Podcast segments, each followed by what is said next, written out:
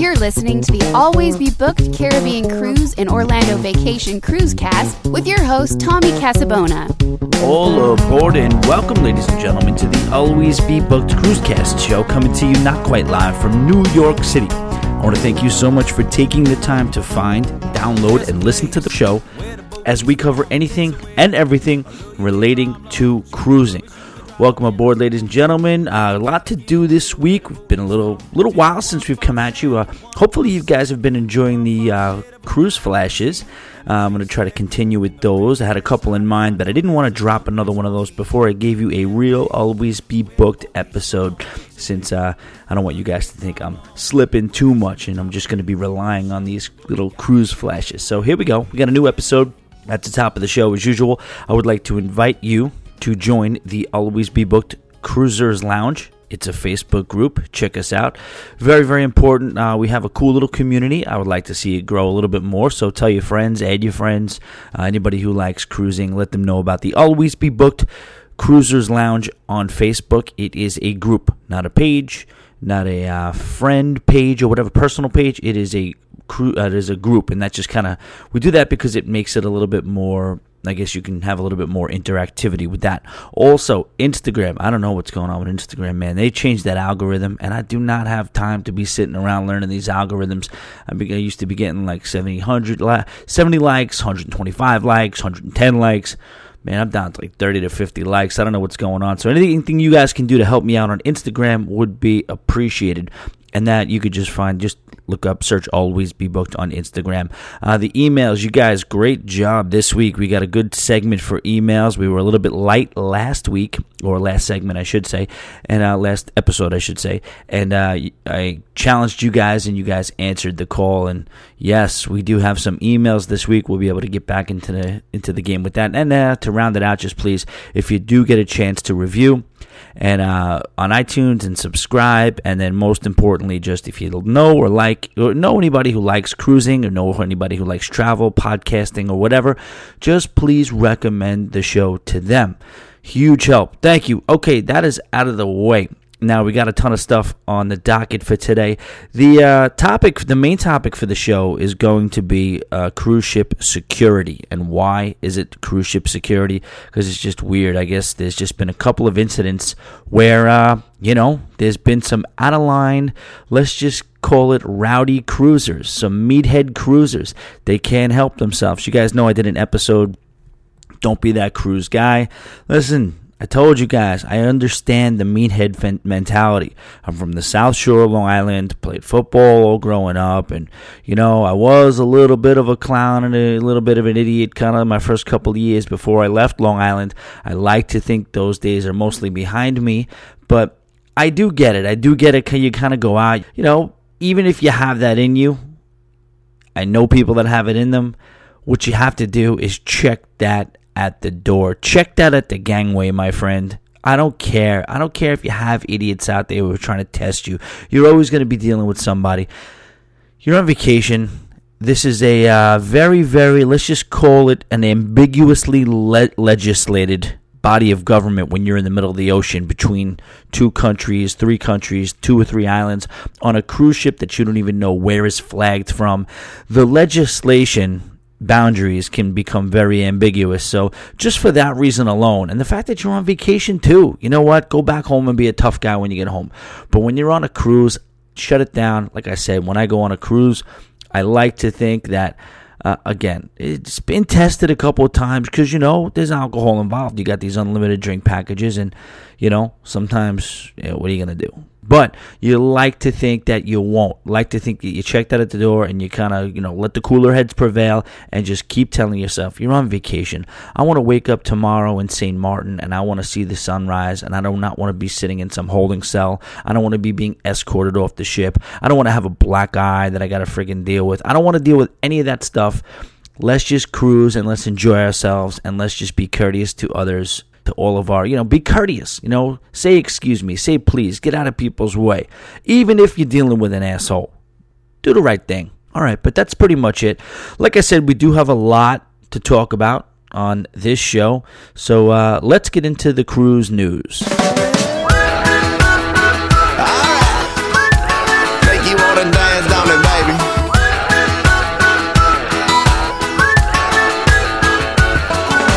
So, aside from all the wackiness that went on with these, uh, what do you want to call them? Battleships, heavily kind of in the South Pacific, the Australia area, there was some good news this past week, and that means good news for the left coast.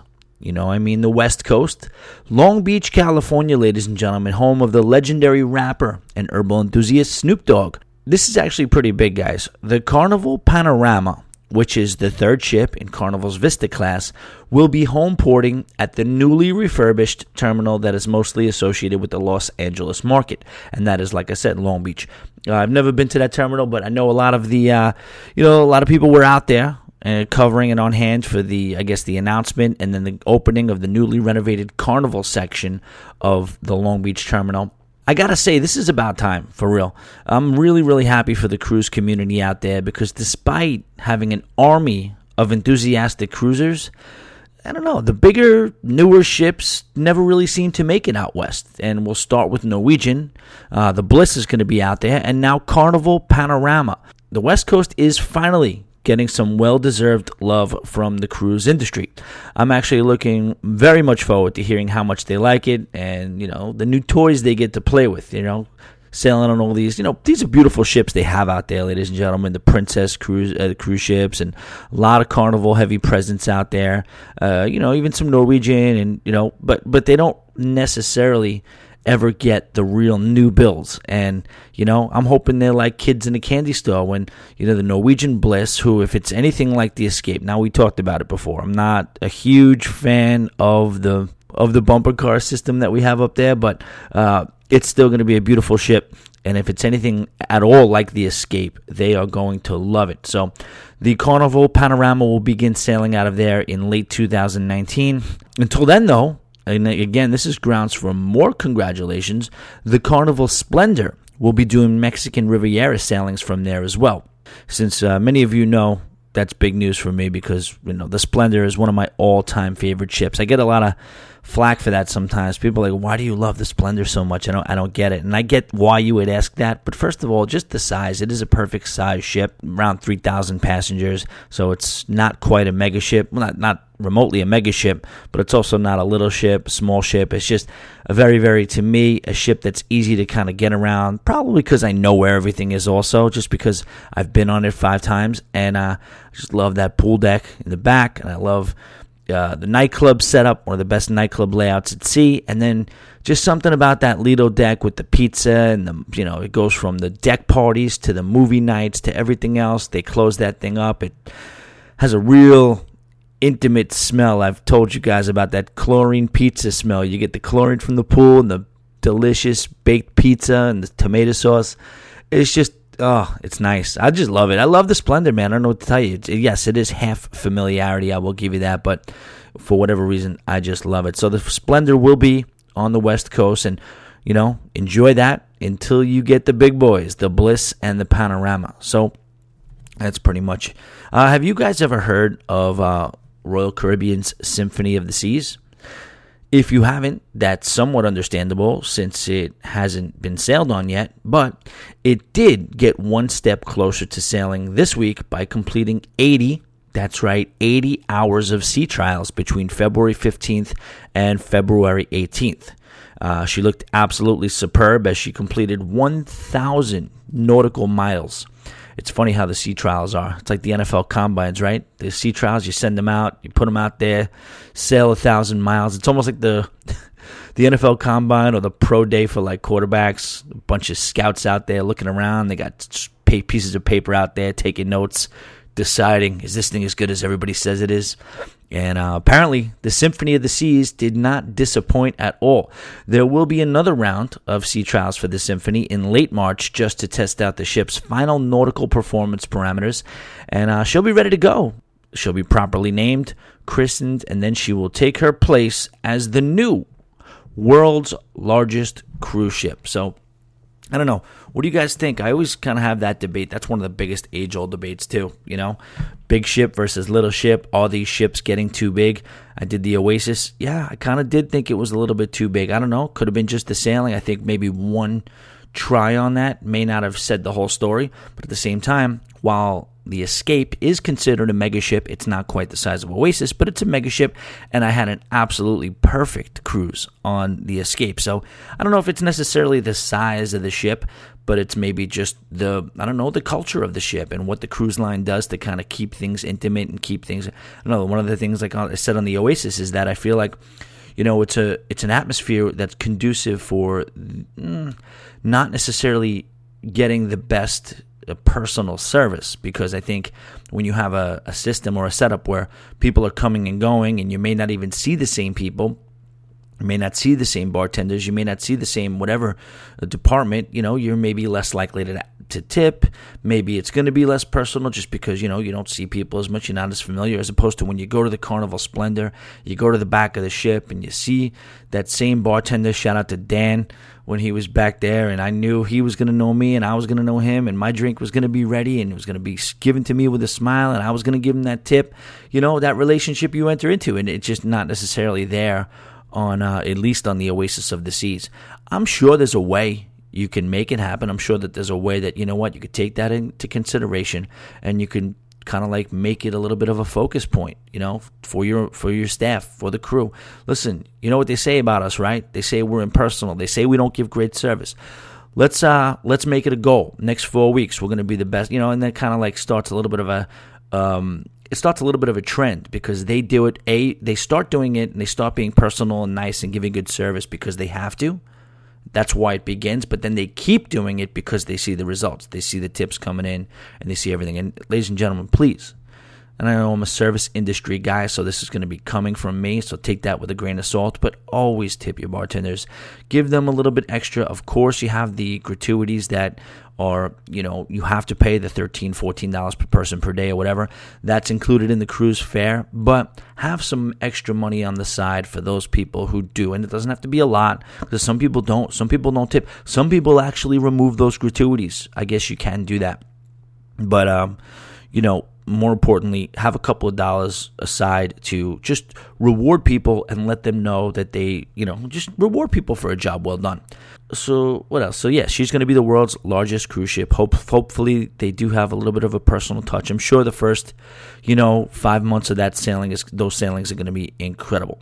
Um, all right, speaking of incredible new mega ships that don't technically exist yet, we just touched on it a minute ago. The Norwegian Bliss was let out of the garage for a few minutes to see if she floats. Ladies and gentlemen, we have buoyancy. And I am not talking about a pop star who married Jay Z. Bliss will be the newest megaship from Norwegian and will be uh, the new pride of its Breakaway Plus class. She will hold 4,200 passengers and will unprecedentedly debut in her home port of Alaska in just a few months. As we said before, she will then make her way down to LA and spend some time giving the megaship starved West Coast a bit of love. Uh, interesting that they are bringing a brand new build to Alaska. So this is different. You know what I mean? I think this is in the wake of a few things. Maybe uh. I don't know. Were they originally trying to say that? I heard on uh, cruise radio Doug said it, um, and uh, he had Stewart on. I think it was Stewart or it was. Um, uh, it could have been Sherry. One of them was saying that maybe this is because the demand in China wasn't what they originally thought it was going to be. Uh, I don't know. I don't know if that's what it is. Uh, if they if they said it on that show, I listen. Doug Doug and Cruise Radio and Stewart and those guys over there, especially Doug's show, has never steered steered you wrong. I guess that's what it is. Brand new build is home porting in Alaska, and another one is home porting in LA. So that's some definite definite changes to the industry. And uh, honestly, I don't know. I'm happy. I'm happy that that's happening instead of China. No offense to China. I just I'm not anywhere near China, so I'd rather see these new beautiful shiny toys come our way. Um, all right, moving on. I'll be honest with you guys. When it comes to uh, cruise ships, private islands, I sometimes find myself a little apathetic. You get out, you get off the ship. Of course, you get that screensaver level landscape, beautiful salty air, and it's just the epitome of relaxation and just pure bliss. But once you've taken that all in, to me, myself not being a huge sunbather, I do tend to get a little restless. Uh, the truth is, however, some of them are great. Some of them have an impeccable reputation. The ones that come to mind to me are Labadee Haiti, awesome, awesome private island. It's not private island, private resort, you'd say. Disney's Castaway K, Key, K, Kai, Ku, whatever come into play. Uh, those two are just without a doubt probably the top of the line when it comes to private islands. But you also hear a lot about Princess Cays, uh, owned by parent company Carnival Corporation. Princess Cays has just completed some renovations and some enhancements that will be a welcome upgrade to its loyal guests. One of the main things it will offer is the medallion technology that Princess has been pioneering for a while now on select ships. You can kind of, if you're familiar with the medallion technology, it's wearable technology that can enable you to interactively plan your entire day.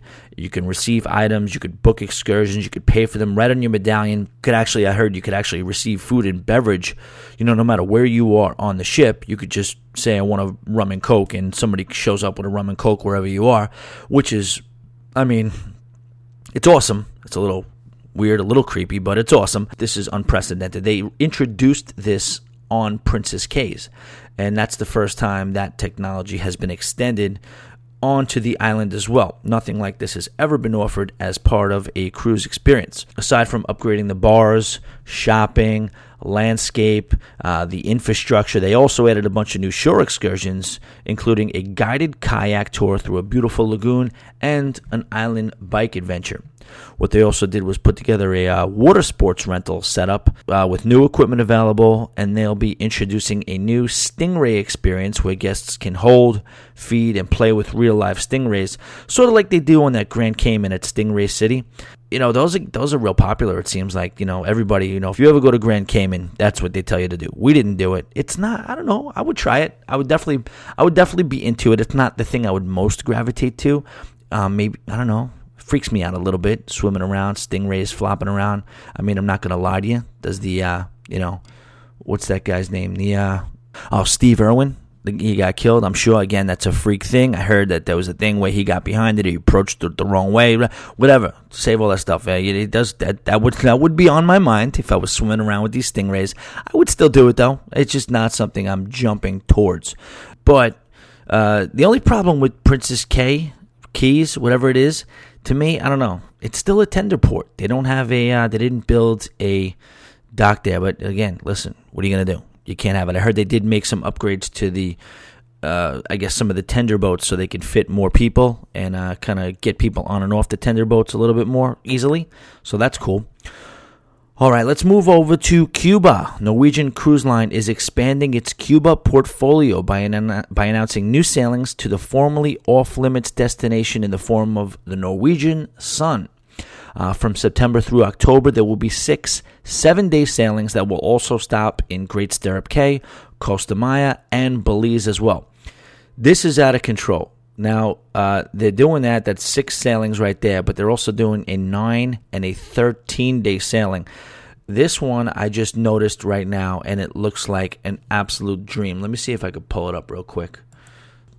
Was uh, chatting back and forth with my buddy Chris, who you guys remember from a couple of the interviews, and uh, I was throwing this at him. The only problem is, is that you know it's not necessarily going to be a pocket heavy cruise, but this is a 13 day cruise out of Miami, round trip, so it's a closed loop, and it starts in Miami. Next day, Havana, Cuba, from 8 a.m. to 12 midnight. I mean, that's a full day in Cuba. Then you get a sea day. Right after that, you get Harvest Cay, Belize, 10 a.m. to 5 p.m. Following day, Roatan, uh, Honduras, 8 a.m. to 5 p.m. Pretty straightforward, right? No big deal. Okay, after that, you get another day at sea. Then you go into Port, Puerto Limon, Costa Rica, 7 a.m. to 4 p.m. And then you're hitting the Panama Canal. You're not doing a full transit, it's a uh, partial transit. And then you'll hit Colon in Panama, and that's actually from 5 to 8 p.m. So that's the only problem I always have with these Panama Canal cruises is that it's a three hour stop there. I would like to get out and be able to do some tours of the locks and stuff like that, um, but you get back on at 8. So, okay, that's a full cruise right there. Let's go back to Miami, right? Wrong. Absolutely not. Now we're going to Cartagena, Colombia from 12 noon to 6 p.m. Yeah, you hear mixed reviews about Cartagena, but listen, I want to touch soil in South America. I would absolutely love to do that. So that would be worth it alone for me. Then uh, Santa Marta in Colombia as well, 8 a.m. to 5 p.m. the next day. And now they're shooting you over to Aruba. 10 a.m. to 7 p.m. in Aruba, and that's the last port that you're going to hit. And then you get two sea days, and then you are back in Miami. So, I mean, talk about a dream cruise. Yeah, it's going to be a wacky cruise because, you know, 13 days, you, you kind of got to bring your own fun with you, probably. There's not going to necessarily be too many uh, late night partiers and rebel rousers going on, but at the same time, so what? Yeah, it's you know, that's the type of uh, cruise, and it's on the Norwegian Sun, so that's nothing to write home about either. But you are on a intensely, intensely itinerary-driven cruise, and I would absolutely love to do that. So, in addition to the 13 day and the 9 day and the 6 7 day sailings that we talked about going to Cuba, Norwegian Cruise Line has also added a new 5 day cruise to Cuba and the Bahamas from Port Canaveral on September 3rd. Uh, this new cruise will round out the ship's season of sailing from the Space Coast with an afternoon visit to Key West, Florida. Then it will head to Havana for an overnight visit and uh, followed by a call in Great Stirrup Cay in the Bahamas, and then it'll go back to uh, Port Canaveral. It doesn't mention here what ship that's on, uh, but I don't know, maybe it's the Sun as well, but that's the last one of the season, so that's where they'll wrap it up. All right, a topic we've covered a bunch of times in other news stories on the show is ships being built by Virgin Voyages. That's right, the new cruise line is coming out called Virgin Voyages. And uh, you know the company, they previously specialized in airplanes and record albums and record stores. I wonder what the direction they're going to go in after they have to close down the cruise line. I am kind of kidding with that, but I might not be considering the uh, direction, you know, and the demise of the previous business ventures. Is Virgin Airlines still around? I don't even know. I know Alaska Air bought it, but do they still kind of operate it? I know they're predicting, a Virgin America is predicted to be shutting down in the next couple of months because of just less demand or whatever, or just whatever the business model isn't working out. But um, I don't know. So now they're heading towards the cruise industry let's just say they're going to be in good shape for a while. Uh, if this, if there's any actual, if you could take anything from this story, several weeks ago, uh, even though their maiden ship just began construction, Virgin Voyages offered a set number of reservations to be pre-sold well into the spring. So they were going to sell these things into this coming spring. Uh, those plans changed because on how quickly they seemed to be selling out. The demand was huge. They sold more than they thought they would. And you know what? They don't want to sell out of the ship two, three years in advance. So they shut down the pre sale several weeks uh, quicker than they thought they would. So as of Valentine's Day, the $500 uh, in reservation fees you could pay were officially taken off the market. All right, that's going to be it for the cruise news this week. So let's get into the main topic for the show. Countdown to vacation. I can feel it come round. Feel it come round. Looking forward to the sea breeze, palm trees, and tropical sundowns. A little vacation. Let the problems dry out. At the bottom of my glass and let the stress go down. All right, so we said that that was it for the cruise news, and uh, we that is true, but we did tell you a little bit of a white lie. I did kind of transfer two stories over, uh, only because they kind of fit with the main topic of the show. And of course, you guys know the wheels are always spinning here at uh, Always Be Booked. So we wanted to be a little topical with the main topic. Since these were two major stories, we wanted to maybe tie in the main topic of the show to the story. So P&O, the Pacific Explorer, left out of left out of Balmain for a three-day round trip vacation last week. Um, it was cut short. It had to turn back to Bradley's Head, and the police had to get involved. And at that point, seven people were escorted off the ship. Unfortunately, a brawl broke out and it was about a 30 minute brawl in all. Those involved were eventually detained and put onto uh, cells. You know, they have the cells on board, and the ship turned around and it headed back to Sydney. These people, these seven people, have been banned from P&O for life, as well as all cruise lines associated with the brand, which you guys know um, or may not know, does include several brands, including Carnival. Uh, so these people are not allowed to go on a Carnival cruise, P&O cruise. What else? Uh, Cunard cruise. What else is under that umbrella? Princess. So they can't cruise. They got to go uh, knock on Royal Caribbean's door or Norwegian or Norwegian Royal Caribbean. I, I don't suggest you letting these people on. All right, so a highlight of the brawl was when a witness confirmed that a woman smashed a bottle of champagne over a man's head. Apparently, in Australia, that it's known as glassing. Did happened. it happens so often that they kind of give it a short little cute term for it. Oh, I got glassed. She glassed her and that refers to the action of smashing a bottle of something over somebody's head. So I guess they're doing that on a regular basis if they're coming up with nicknames for it. Anyway, her and her boyfriend were escorted off the ship via police boat.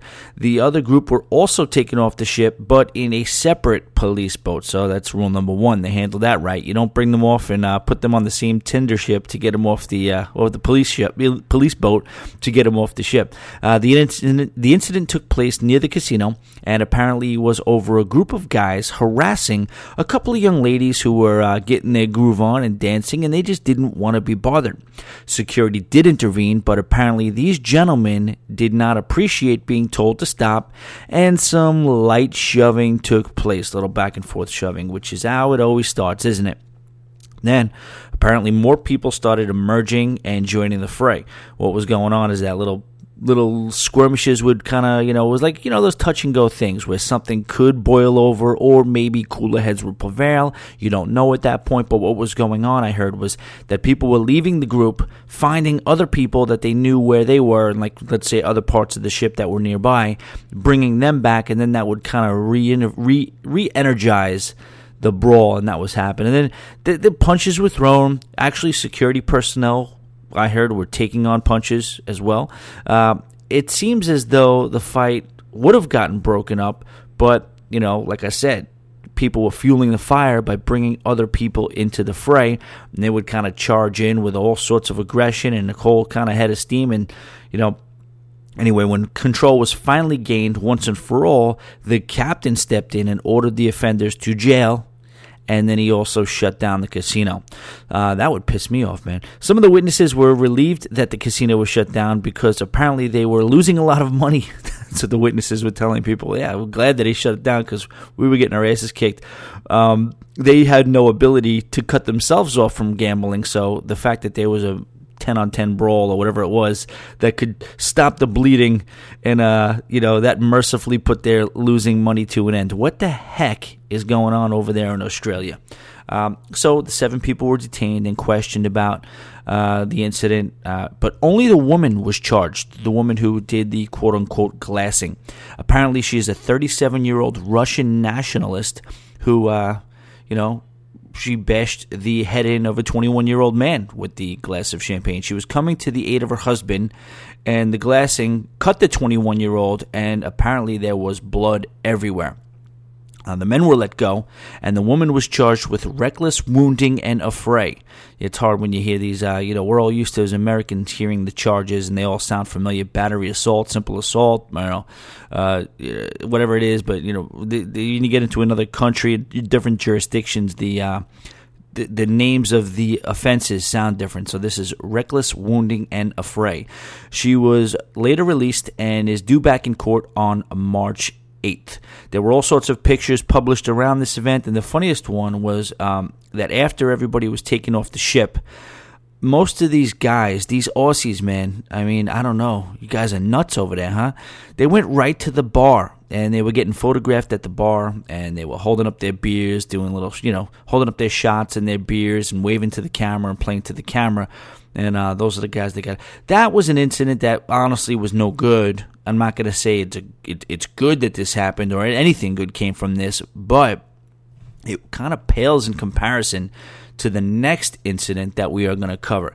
Uh, later, last week, Carnival, not to be outdone by its little sister, also had a brawl, and it was on the Carnival Legend. Now, this was a 10 day sailing in the South Pacific, and this one has already have as a nickname. It's called the Cruise from Hell. I think I've heard that a couple of times on other ships, maybe that uh, the Poop Cruise or whatever it was.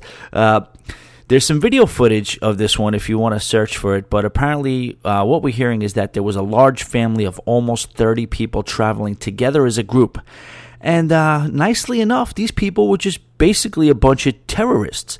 Supposedly, all week long, they would antagonize, they would insult, and in some cases, full out attack their fellow passengers.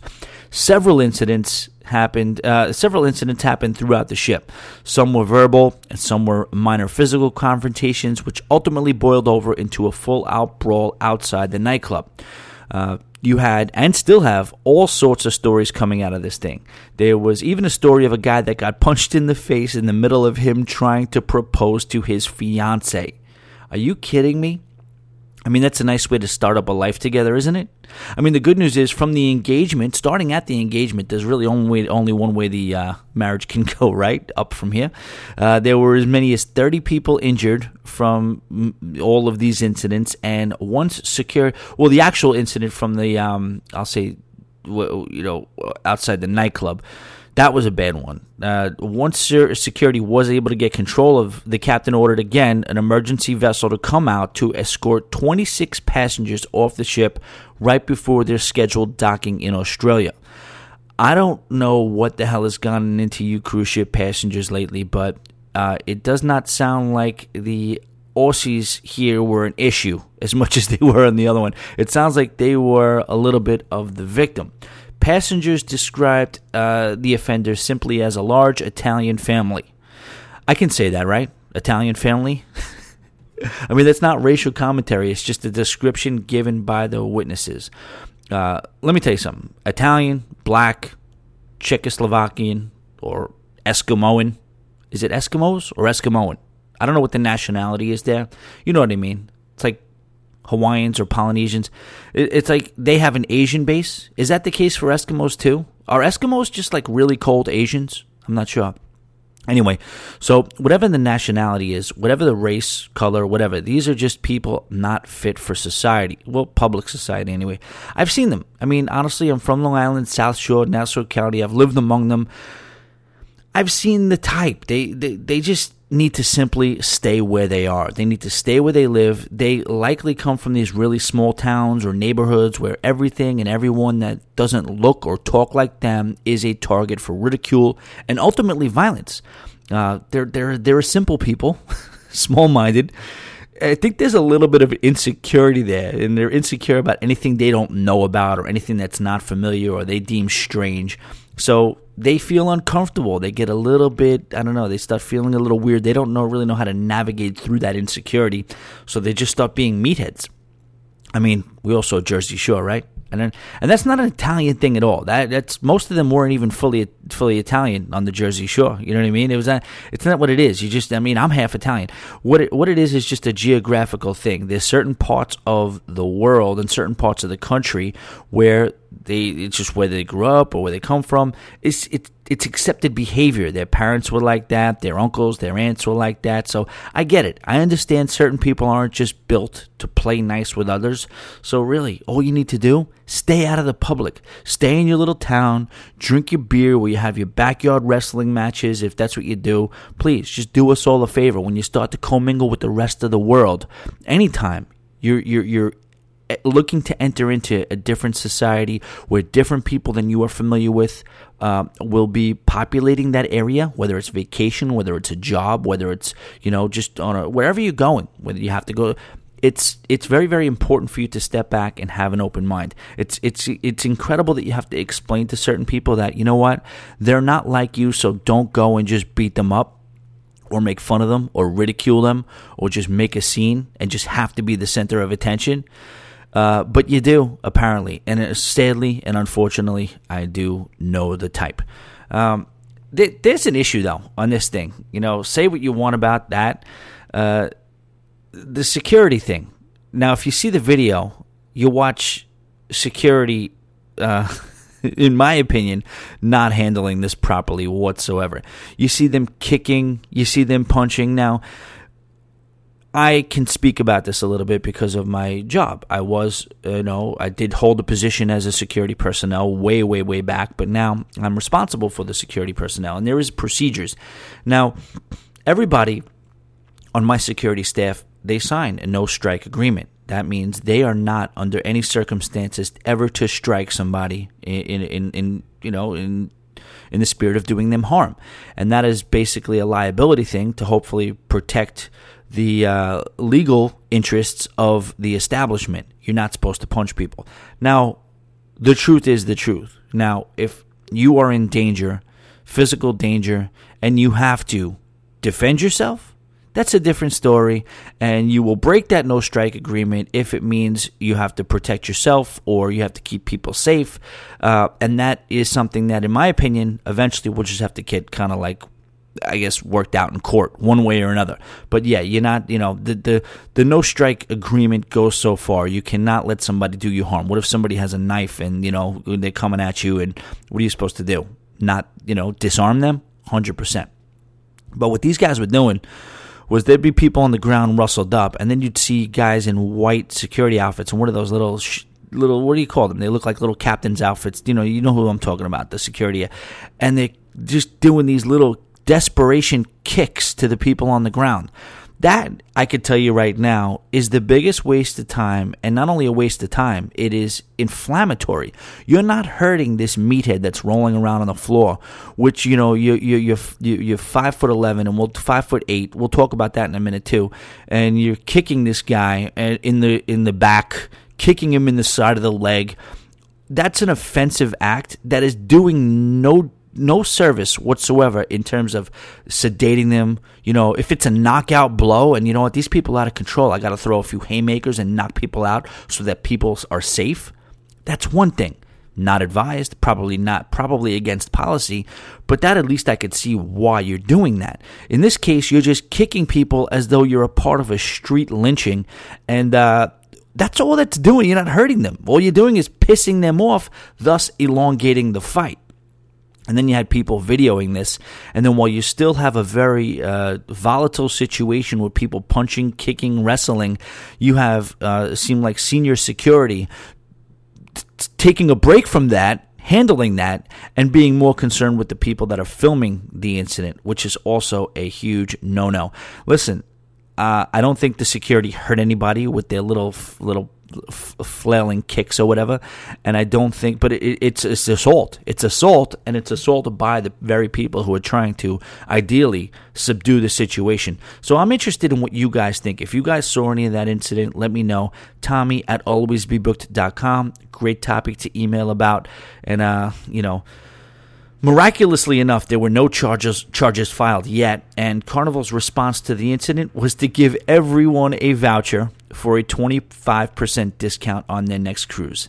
And uh, some guests are very disappointed with this. And I think that's a joke, too, to be honest with you. Guys, we share real opinions. I'm not trying to bash cruise lines.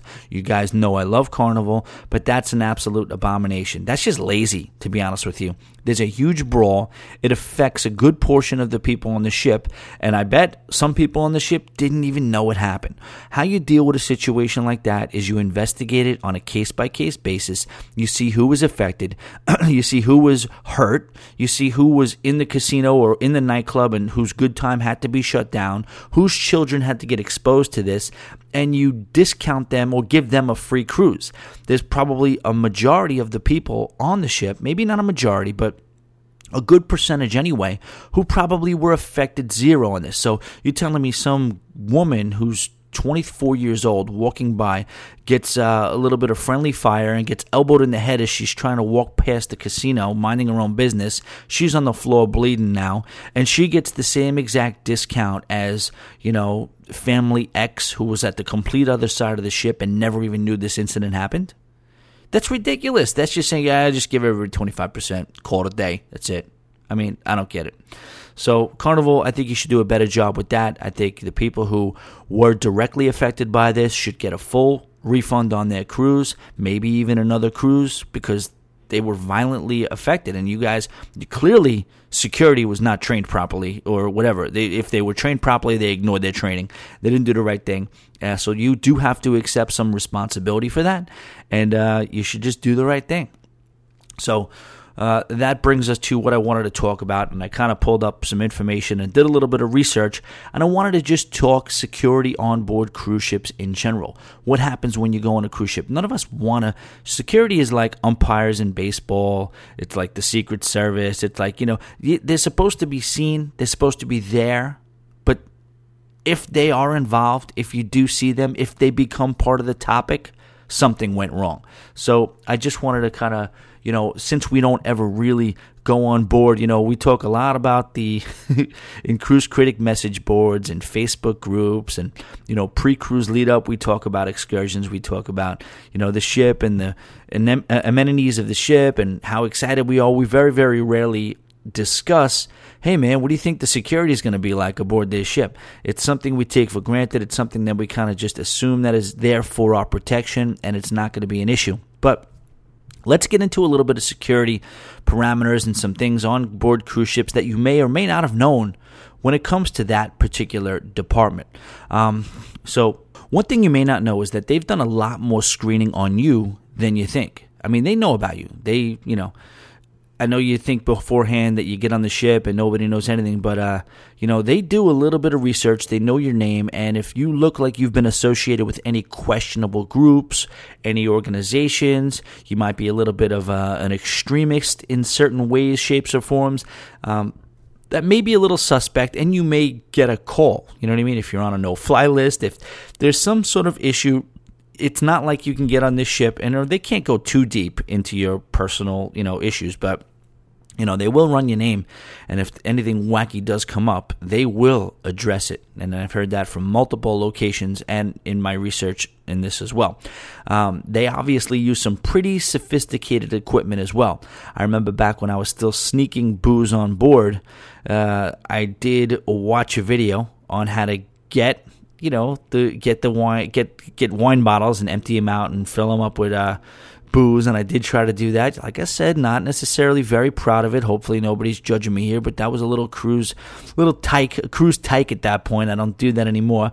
Um, but I did uh, speak to a young lady that I'm friends with. Her name is Katie, and she had been on Norwegian before and she had snuck booze on the cruise ship before and I didn't know the procedure. So I did it and she kind of told me the procedure. I would get called down to the room because what I did was I filled the two wine bottles with Grey Goose vodka, uh, wrapped them in towels, taped them all up, and put them in the middle of my luggage, thinking, you know, who knows, maybe they won't even get caught. But I did get that letter on my door saying, you know, come to the bad guy room, come to come to the the naughty room, and uh, explain yourself. And then I texted her while we were still in port. I was like, "Uh oh, I just got some," and she's like, "Don't, no problem. They just saw the wine bottles and they know you have wine, quote unquote, on the ship, and you're gonna have to pay the corking fee." So that's what I did. That's what it was, and they were able to, you know, sniff out the fact that I I packed pretty heavy, laid down a foundation of clothing, put the heavily wrapped in towel booze taped up on top of that layer, and then put a whole nother layer of clothing on top of that wrapped it up, and yes, it did not get by anybody, and I was taken to the naughty room. So they have pretty, pretty crazy equipment. Um, they elevated the restriction of off limits places uh, like you should know is like the bridge, the engine room. Not that you were able to able to walk in there, you know, happy go lucky anyway, with your drink in your hand, your pina colada, and your Hawaiian shirt. Hey, what's going on in here? All of a sudden, you're in the bridge. No, but they uh, elevated the restriction. They took some security measures to make sure people cannot rush the bridge or rush the engine room. Even though I saw pictures of Doug. Doug from Cruise Radio. I think he got lost and he ended up in some off limits place that looked like the engine room. I don't know where the hell he was, but uh, I guess I guess maybe it can happen at certain points too. Uh, did you guys know the Coast Guard requires all commercial vessels to give 96 hours? That's a full four days notice before they're permitted to enter any American port. I mean, that's a lot of notice. I mean, if you, you're kind of screwed if you forget to uh, check in four days out and you only got two days left to go, and you're like, oh shoot, no. So you got to be very, very proficient in making sure that you know you let the Coast Guard know and let the port know that you are coming in. You got to give it 96 hours, and that's obviously a significant measure of security for everybody. Um, there is a 100 yard distance that has to be maintained from all cruise ships while they're at sea at all times. Uh, I don't know if this is always upheld because I've kind of been to Miami and a lot of times you just see people recreationally jet skiing and uh, they get pretty close, even those speedboats, fishing boats. I don't know. I guess that might be one of those rules that's just in place that they can enforce. And if they don't think something's a threat, maybe they'll just give you kind of like a warning, hey, move it back. But uh, I kind of wanted to do that. I kind of wanted to rent a jet ski and kind of pull up next to a cruise ship you know those things are beasts, but they're moving. You know, in, in what are they moving when they're in port? You know, or in like the harbors, 10, 10 knots, seven knots, whatever it is. So kind of get a little up close and personal look.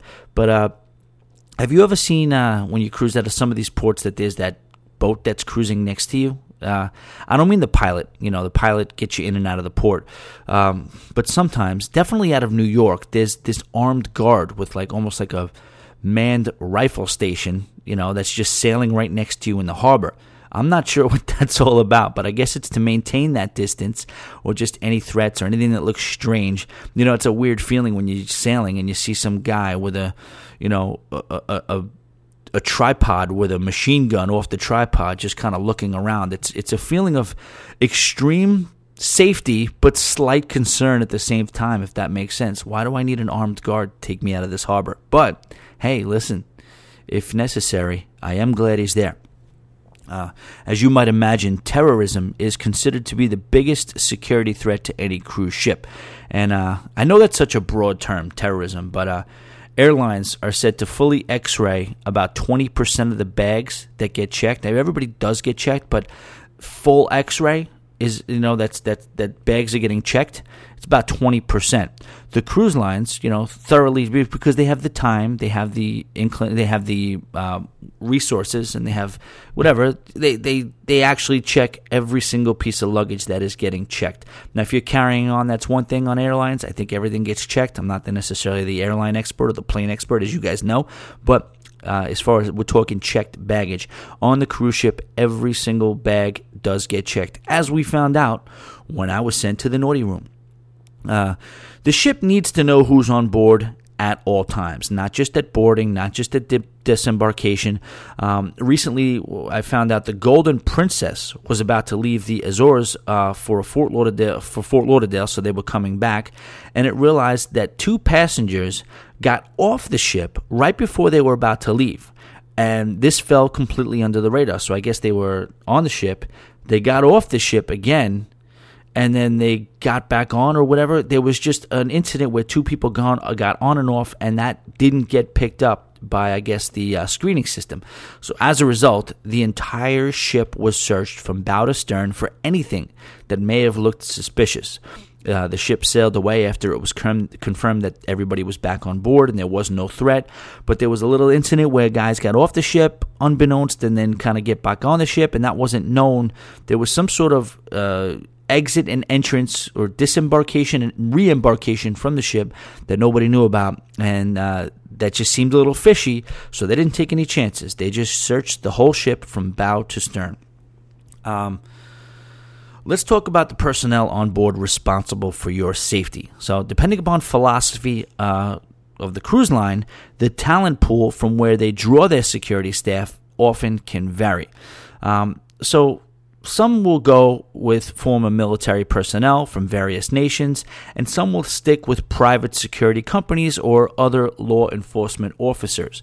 Uh, you may think of these people as the no fun police or the bad guys, but I learned that they are security for everyone on board. They are the policemen of everybody. So they are also responsible for making sure that the crew members are staying in line as well. If a crew member doesn't follow procedure, or if one might get noticed to wander off into an area where they're known they're not supposed to be, ship's security is responsible for correcting the issue and alerting the senior officers let's take a look at a cruise line that does not play around, and that is Princess Cruise Lines. Uh, they employ the world famous and ultra fierce Gurkhas. Have you guys ever heard of the Gurkhas? They're a small but elite Nepalese faction of the British Army. I don't know if I pronounced that word. Nepalese, Nepalese faction of the British Army. That, uh, like I said, they're known for their next level ferocity and ruthlessness when it comes to fighting. That might be a little extreme, What's next? Carnival hires the Hells Angels to secure their ships. Think about that for a funny SNL sketch, maybe spoofing the Shaq commercial about him being the chief fun officer. Cut to a friendly Carnival CEO introducing a biker gang as the new enforcers on the ship. Give a little highlights. Check out the chair hoggers getting the shit kicked out of them, all in the name of fun. Fun for all. All right, getting back to my experience when it comes to security, uh, you what you want as much as anything in a security team is deterrence, and this is what you hear a lot of, you know, about how much badasses these cruise line security guys are, and I get it. That makes sense. Now you got these guys who are in the you know the Israeli army or this army or the Gurkhas or these specially trained elite people. They can kill you with a tic tac. All of that makes sense to me, but I don't know if that's the best way to go about it. In a nightclub situation, in a bar situation, any situation that can involve, you know, violence, I think what you want to do is deter more than anything. I could tell you that these people, these elite forces that are hired as security guys, they are not physically imposing people. And, you know, is that the route you want to go? You know, the fact that they can kill you doesn't help. You don't want them to kill you. You want big people to where, you know what, you look at a guy and he, he may be the he may be a pile of crap and not be able to even defend himself, but he's a big huge guy and looks like he can the people think twice about maybe starting a problem. It's about deterrence. If the guy can react, you know, and and and maybe put people down right away and, and and choke people out unconscious to me that's too late. You want to avoid that situation. You want to deter that situation from happening. And that happens when you have physically imposing people people who look like they can handle themselves. You know if i start with this guy or if i bother this or if i get out of line I'm going to have to deal with that guy.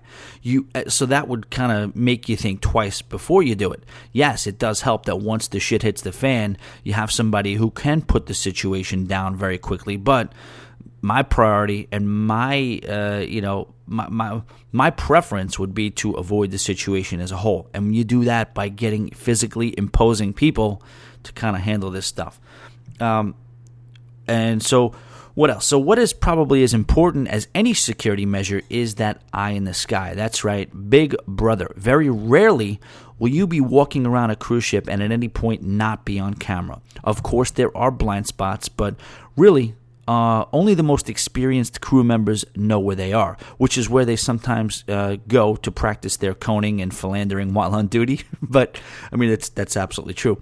But really, there are cameras all over the place. There are even websites and apps that allow you to look in on cruise ship decks 24 7. So I would recommend keeping that in mind when you are at sea. Not that you should have something to worry about if you aren't doing anything wrong, doing anything wrong, but hey, sometimes alcohol. I've had my brushes with security.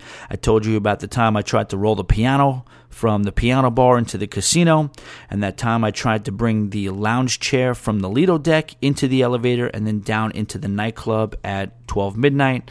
Uh, and all that stuff clearly was frowned upon, you know, not necessarily doing any harm, but there was also this one time when uh, you know I had a particular, and these are in my little bit of wilder days. You know, all the cruises that I go on.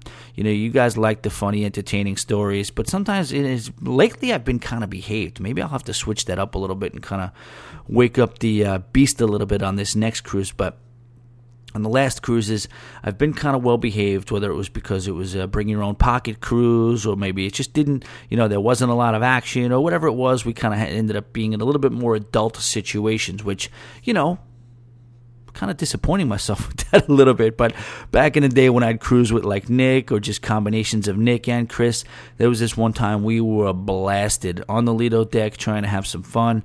I stacked up, up a bunch of lounge chairs. It was like two in the morning. It was pizza time. It was on the Splendor.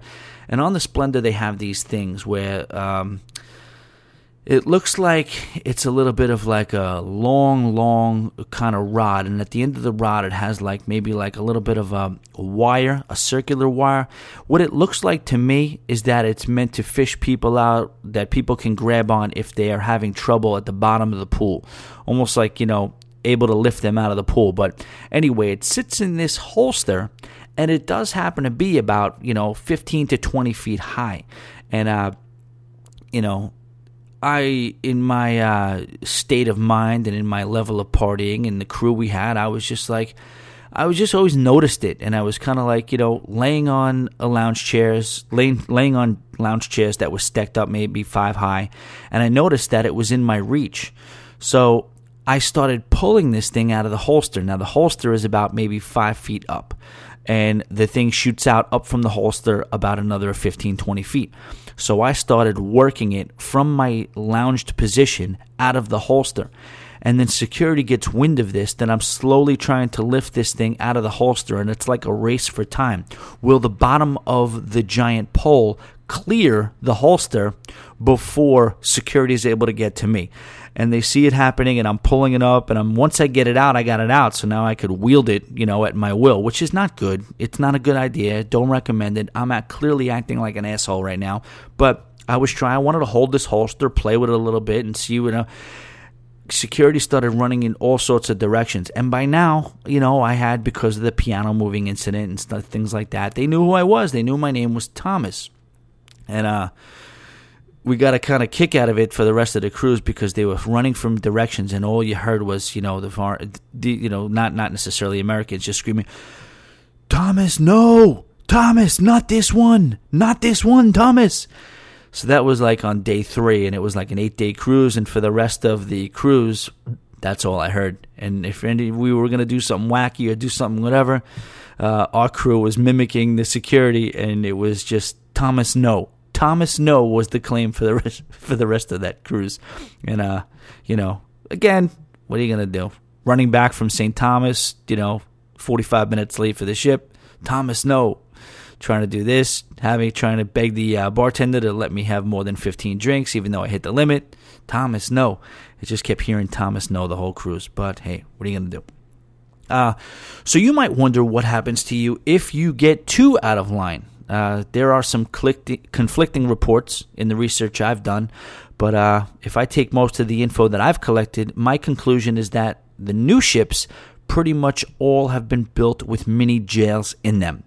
The older ships, have a secure room that can be a multiple purpose room, but uh, they are designed as the temporary holding cell if necessary. Some of the older ships do have jail cells as well, but not all of them. So it's a little bit of a mixed bag when you get, you know, sort of you know before the pre 2005 cruise ships um, before you end up in jail like if your offense is sort of minor and it maybe doesn't pose a clear and imminent threat, you will be told to go to your room and a member of security will be assigned to you to stand outside your room and make sure you don't leave that room. I have a friend, and you know this happened to him, and this was long before I started cruising, and it was a guy I worked with, and uh, he gave me, you know, his account of his cruise, and you know this is a Brooklyn kid, and uh, it was because of a fight. So somebody was uh you know and that's the thing too you, these cruise ship fights that made this story. I get th- that made the news this last couple of weeks. You guys heard Chris tell the story of the incident that he was involved with, and that was like at least a six on six fight as well. Maybe it wasn't necessarily photographed. Maybe it wasn't as public because maybe there wasn't as much blood or nobody got hurt as much. Uh, but these things happen all the time. So my friend was on a cruise ship. It was a Carnival cruise. It was group cruise, and one of his friends got hit, and apparently he got involved with the fight, and maybe may, he may or may not have allegedly hit somebody too, but he was detained by the ship's security. Now, if you know this kid, um, he he makes me look like a little bit of a choir boy when it says again, you know, it's the business I'm in. You guys may sit there and judge, but we have a bunch of whack jobs working in this industry of ours, and this guy is uh, one of the leaders of the charge in that. And you know, he's just a booze guy. He's the type of guy that just boozes through the night. You know, after work. You know, they not runs the place, but you're really not leaving the place before 7 or 8 a.m., and you very rarely leave the place before the, the, the sun is up and it's just a booze fest and that's just kind of the, the, the, life we've chosen for lack of better terms but he was telling me he got into a fight they brought him to his room and he was instructed to stay in his room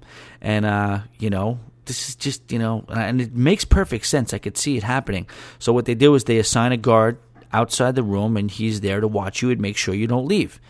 If you know this guy, he's going to deal with that for all of about 12 total minutes. So I guess he's already drunk and that helps it. And he's sitting in his room, you know, being a good boy like he's supposed to. Five minutes go by, 10 minutes go by. He decides he's not going to be. he's not going to be held anymore. So, you know, he's also, you know, a pretty bright kid too. He knows he can't just walk out there and walk past the security guard. So he has it in his mind, puts his sneakers on, I guess, puts uh, comfortable clothing on, and he's prepared to sprint out of his room and make a mad dash. Pretty athletic kid, too, so he's able to do it. He literally opens the door in one motion, sprints down the corridor, and is able to lose his assigned security guard.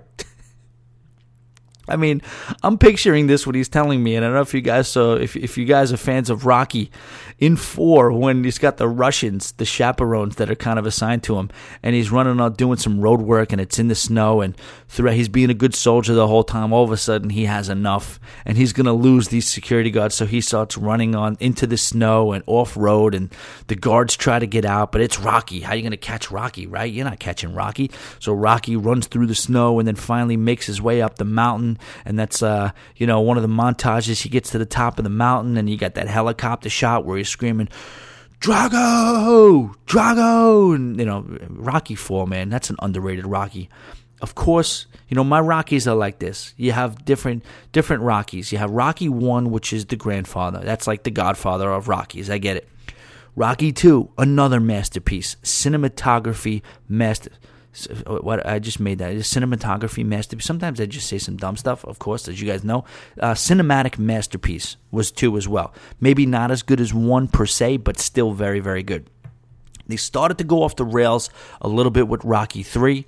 You could tell they were going a little bit more for the, uh, you know, maybe for the uh, a more of a diverse uh, ethnic crowd with Rocky Three. You know, they introduced the whole Clubber Lang thing and the trip to L.A. and the hood and everything like that, which is great. I loved, I loved Rocky Three. That's the beauty of Rocky. They give you all these different angles, and then you get four. You know, they realized 1985 or 86, what's the hot button issue now? Middle of the Cold War, they do the Drago thing with Russia.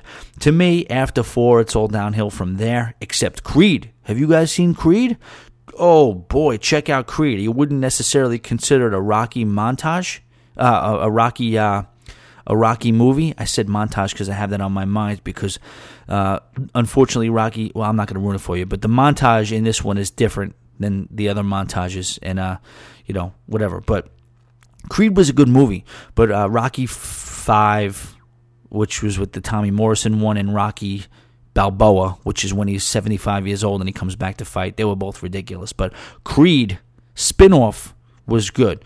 Why am I talking about Rocky? Oh yeah, because so we're talking about uh the the scene on this cruise ship reminded me. So my buddy is able to break free, sprints out of his room, gets past the guard. The guard is not as athletic or as fast as him, so he can't keep up with him. Gets lost through the corridors of the cruise ship and remains at large clearly he got caught got you know you know the cruise is winding to an end so i guess they only had another day or two and the next day or two he had to spend in his room.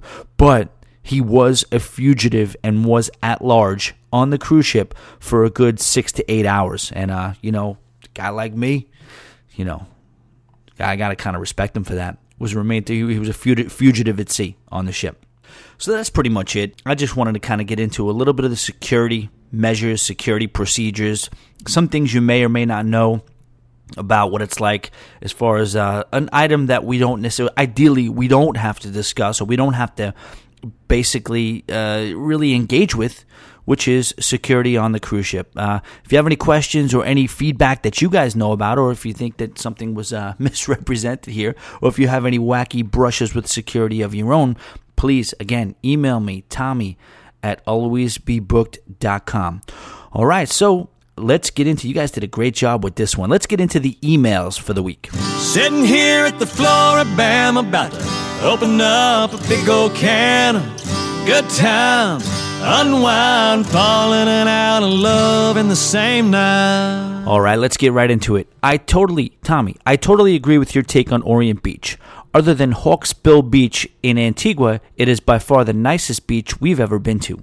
Our afterlife plan as a couple is whoever dies first gets cremated, the one that survives keeps the other's ashes. After the survivor passes away, it will be left in our will for our kids to cremate the survivor, then bring both our urns to the Orient Beach nude side and spread our ashes there. This way, we will always be looking up to something interesting. All right, that's a little morbid, but beautiful at the same time. With a countdown in play for an unadvertised Royal Caribbean Independence sailing in November, unadvertised. Ooh, what do you mean by that? Um, in November, not to be found on any normal cruise sites. It will be great to hear a podcast on this ship, the Independence. All right. Um, this is the Independence is a carbon copy of the Freedom, which is the ship that I'm going on in uh, what are we at now? 10 days or so, 11 days. Uh, especially with an upcoming dry dock in April, it will be like a brand new ship. Signed, Anonymous, aka the person to watch over my kingdom. Wait a minute. This is Marty. Marty, the King Marty. Oh my gosh, what kind of cruise are you going on on Royal Caribbean's Independence of the Seas? I got to hear this. You got to email me, Marty, Tommy at alwaysbebooked.com. Not that you're, I don't have to tell you that because you're emailing me there right now. But, um, yeah, I need to hear all about this cruise that's coming up. This, uh, anonymous one. So Marty's planning uh, with his wife to get cremated and have their ashes spread over. Uh, you know, who doesn't think of that? If you love cruising and you've been to any of these destinations, I've thought about that too. When you're up on the top of the mountain in St. Thomas, I mean, I don't necessarily have the morbid thoughts like that, but yeah, you know, you do. You do every once in a while. You think, man you kind of want you go to the top of mountaintop and that beautiful view throw the ashes over the side. I mean what's a better way to go than that? Um, again not necessarily something we want to spend a whole lot of time thinking about but uh, it sounds like marty you have you've thought it through well. And uh, man it's, it's, hey listen we're nothing without a plan right? Marty always has a plan. That's why he's the king ladies and gentlemen. King marty thank you so much for the email. And uh, yeah, have a good time on that cruise. I will tell you all about the Freedom, which is basically just like the Independence. Moving on. Hi, Tommy. I apologize for the tardiness of my email. I understand that although your listeners get frustrated in the delays of your podcasts, you do have a life outside of cruising. We, the day one listeners, need to be better in supporting you with emails and comments to enhance the show. Us being busy and unable to reply in a timely manner make it much more understanding and frankly shameful in expecting a free weekly podcast no matter what said face. In regards to your past episode of Big versus Smaller Ships, I would like to add the following. I have sailed on both and sometimes choose the smaller vessels based on itinerary. For example, I did a Tahiti and Cook Islands cruise, damn, which is not offered on a large ship. Your podcast yesterday mentioned that you were reluctant for the railway tour in St. Kitts. You are correct to avoid it at all costs. I dis- did this excursion a few years back on Christmas uh, on a 10-day Southern Caribbean cruise. I was very it was very boring. It it was a very boring three hours of my life. The drinks served were watered down pina coladas, and I received only two during the trip. Keep up the great work and enjoy your upcoming cruise. Remember, the difference between pool bar, and billiards. Pool bar is easy to score in, but once you've mastered the tight pockets of billiards, you will never go back. Keep up the great work. Regards, Darren. Darren, that's a great freaking email, buddy. I'm going to repeat this. Remember the difference between bar pool and billiards. Bar pool is easier to score in, but once you've mastered the tight pockets of billiards, you will never go back. Man, that is that that is pure, unabashed wisdom right there, unfiltered, and you can't say it any better than that. Darren, thank you. I want to respond to a couple of things. So. Um, as far as the tardiness of your email, whatever, I do appreciate the. I do solicit the emails all the time. Nobody is compelled to do that, and you know I do appreciate you showing appreciation for the free podcast. Um, it's not when I say ask for emails, it's not meant to guilt you guys into it. It's not meant to be like, hey, send me more me- emails and you get more shows. That's not the way it is. Although I do like your sentiment. I like where your head's at. I do appreciate you kind of like putting it out there that, you know, yes, it is true. The more emails I get, the more I know you guys are listening and the more motivation I have to set aside the time in my, you know, sometimes crazy day to day to make sure that I get you guys a program. Um, again, it, again, the two are not tied together, and I'm no in no way, shape, or form saying, "Come on, give me more emails, or else I won't do any more shows." It's not how it is, but I do appreciate the sentiment. That means a lot. And man, it sounds like you got some really, really impressive uh, destination destinations in your cruise resume. And yeah, that is the uh, you always find that you always see that. I always know no Norwegian does that a lot out of New York. You got to take your pick. You can do a gem, which is an older ship, smaller ship, and you can get these ten day gorgeous Eastern Caribbean runs, or you can do the Breakaway, which is the, one of the newest classes of ships, and you can go to Bermuda, Florida, or the Bahamas. And uh, it's a shame that sometimes you have to pick, but you do have to pick. And yes, uh, Darren is right in that a lot of times the smaller ships have the better itineraries. Uh, I will avoid that railway in St. Kitts. It does seem cool, but yeah, it seems like maybe after like 15, 20 minutes of it, it's like, okay, been there, done that, seen it. We are doing this hike, guys, this hike in St. Kitts. By the way, you guys realize I haven't even um, necessarily cleared this trip with my place of employment yet? uh, I, I, I, I sent an email, but I didn't hear back from it. It's 10 days away. I am to go. So it's like, well, I guess we'll see what happens with that. But, um, it, it, it's out there, and I think we're discussing that. I think we're gonna have a discussion the next day or two. But I mean, I'm, you know, I'm 99 percent going on this cruise. Let's just leave it that. Uh, but there is that one percent. But we are Nicole and myself are doing the volcano hike. I am a little nervous about it. It is 3,500 to 4,000 feet up in the air. It is a dormant volcano, and uh, I guess we're just gonna have to pack a lot of water. The cruise diet as we say, as we always try to do, is not going like they usually go, guys. I'm doing well with the gym, but the food is still happening, and I feel good. And I think what I did is put on a little bit more size because I'm just lifting weights and doing the treadmill. Uh, but I'm not starving myself. So right now I am at a 245.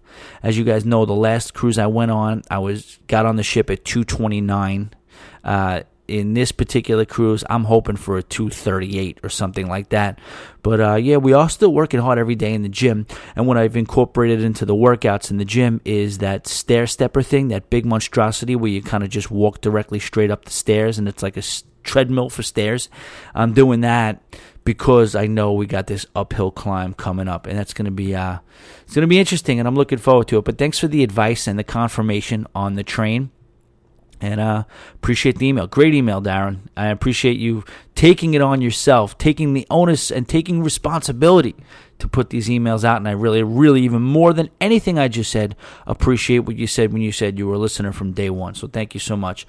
All right, so moving on. Uh, hey, Tommy, just finished listening to the podcast and I want to add a couple of things to your review of the Freedom of the Seas. I went on this ship in August of 2016, the year she went into dry dock. Here are a few more points on the ship to add. Oh, here we go. This is good. Uh, number one, I stayed up on deck 12 in cabin 1878, which is an E2 balcony cabin. They are brand new and are decorated like the Oasis class ships. The, this area is used to be in this area used to be the gym second floor, but obviously put cabins there to make money. You will notice the decor on this deck is completely different than the rest of the ship. So deck 12 is different than the rest of the ship. Got it.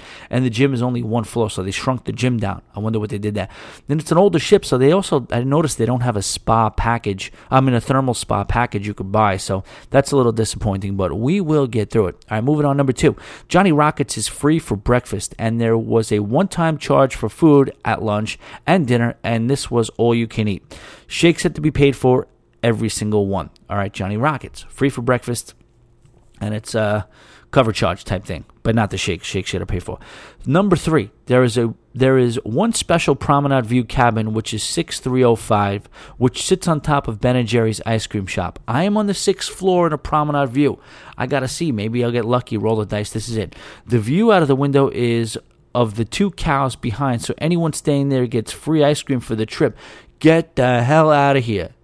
Uh, I'm just going to say, this is Carlos, by the way. Uh, Carlos, man, always dropping the gems. So if you get the obstructed view in 6305, uh, you're behind two cows, so you can't see. So you get the free ice cream.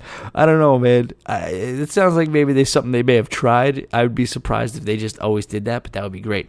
Um, the cabin door is decorated like cacao and has full access to the concierge lounge. That's cool. Number four, Sabor is where the old nightclub used to be.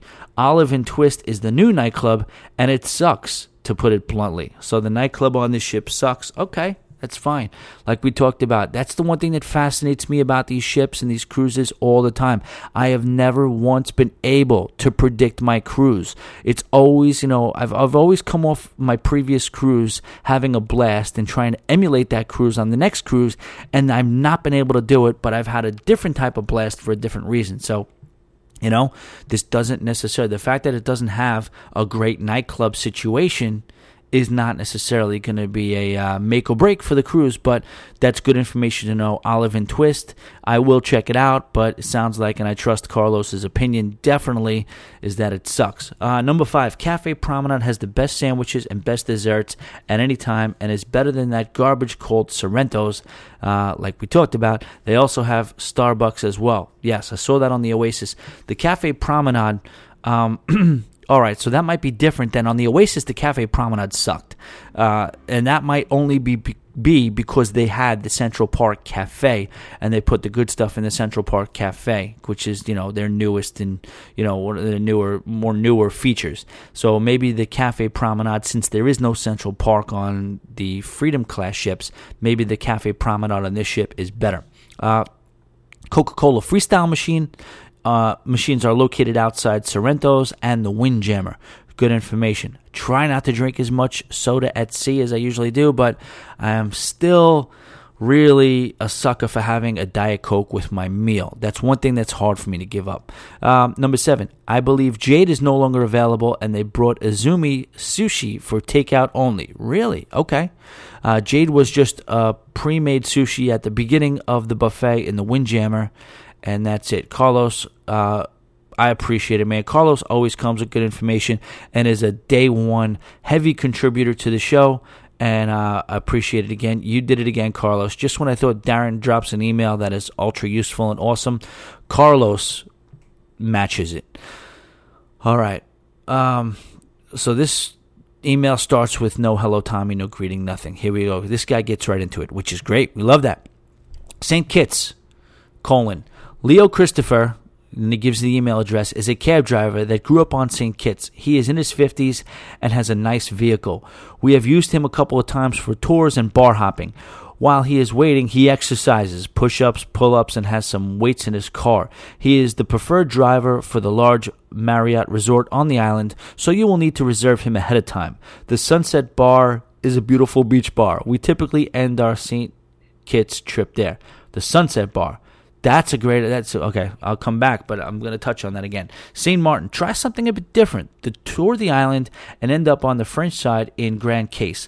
Lots of small beach bars and eateries. Very good food and a beautiful view of where the sea and the ocean meet. San Juan, the forts and the food. We found that the Bacardi tour really wasn't worth the effort. Uh, Labadee, try something bit. Uh, uh, try something a bit different here also take a RCL excursion to Amiga Island. Do it first thing. You will only be gone a few hours. This is a small island uh, with a small bar, paradise. Then you will be back at noon. The lines for the zip line will have subsided, and uh, zip to your heart. Your heart is content. Uh, as far as the ship, your podcast was spot on, except for the schooner bar. If the piano guy is good, it will be packed from 8 to 1 a.m. A great place to drink, sing, and do music trivia. Keep up the good podcast. Richard. Holy crap, you guys are absolutely slaughtering these emails this week. I mean, I scoured over them and noticed that there was a lot of them and I kind of noticed that there'd be some good topics. But you guys, one after the other. Uh, Richard, you may have just like basically he may he may have just set my itinerary because um, I've done a lot in St. Martin, and that does sound good. Sit on the French side in Grand Case. Uh, well, hold on. Let's start with St. Kitts. I don't know if I'm going to call uh, Leo Christopher, who seems to be the cab driver to the stars. Um, I don't know. Just you know, it's at the end of the day, it is transportation. If it is, uh, I mean, we're gonna go to the volcano, and I don't know if we have to do that through the cruise line or not. But maybe we could have this guy Christopher bring us there. I don't know if I'd pay a premium or a surcharge or kind of book, you know, days in advance to try to get this guy just because he's going to lift weights and stuff. But uh, and I'm sure he's a great guy because, like I said, I you know a lot of these you know Saint somewhere I call it anywhere it's got a saint in front of it. They're so proud of their islands. But uh, it does sound like this guy's a cool guy. But I don't know if I'd pay more if he's in demand, you know, uh, and pe- people are looking for him for tours of the island. I'd probably just, I guess, sit that out. However, uh, I was thinking that exact thing after a long hike up the mountain, then back down the mountain will probably be spent but slash invigorated at the same time. I love a sunset. I saw that the sun sets around six o'clock, which is when we're leaving, so it'll probably start coming down just as we're trying to round out that hike and get back on the ship. And absolutely. I saw that that Sunset Bar was a beautiful place to kind of hang out and end the trip, and I might actually do that exact thing, Richard. St. Martin, you know what? That's a great suggestion uh, tour the island and end up on the French side. I love touring the island because I just love listening to that tour and getting that tour. Um, and then maybe kind of check out the eateries and the drinkeries that are on the French side in Grand Case, and you know spend some time watching the Caribbean meet the Atlantic Ocean. That's definitely something we may do. Don't have it all nailed out for St. Martin yet. San Juan, the forts and the food, and that's exactly what we're going to do. We've I've done it tons of times, but Nicole hasn't done it. But it's really the only thing you can do, really, because. Um, we leave San Juan at around 1.30, 2 o'clock. I really love doing the forts when the sun's going down and when the sun sets over those forts, and then you kind of like uh, every San Juan trip I've taken has been towards the afternoon, and then we've gotten into the late in the late night where it's been actually dark in San Juan. I've never left it in the middle of the day, which is what we're going to do. So it's limited time in San Juan. So that's what we're going to do. Just walk around the city, check out the cobblestone streets, maybe do some shopping, get some definitely food, man. The food is where it's at with San Juan. The mofongo, the fried plantains, the uh, tripleta sandwich. That's where we're going. And then, yes, we'll hit up the forts as well. Thousand percent on the Bacardi tour. I've already done it, and it is a hundred percent money grab. Now, listen, it's interesting and they don't rip you off. It's not a rip off. You know, they spend a lot of money on it. It's a beautiful facility. It's a little bit interesting. It's not really that interesting. You're looking at a bunch of tanks. They give you a little bit of a history, which is mildly interesting. And it's not, I'm not going to say that they, you know, it's a money making scheme, but yes, it was a little lackluster for me. It didn't necessarily do it for me, and uh, I wouldn't do it again. Uh, Rich, you're spot on with that. Labadee, you might have nailed that one too.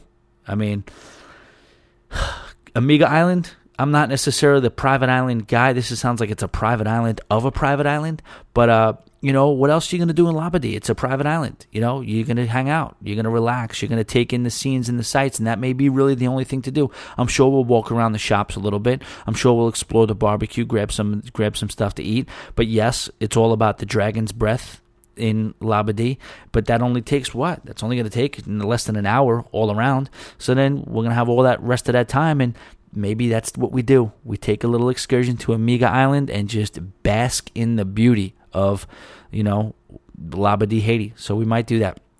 And uh, yeah, the schooner bar looks cool. It's just the schooner bar to me, it just looks a little typically it's it's not as cool as the carnival piano bars. You know what i mean? It's i'm sure it's fun. I'm sure it's vibrant and exciting.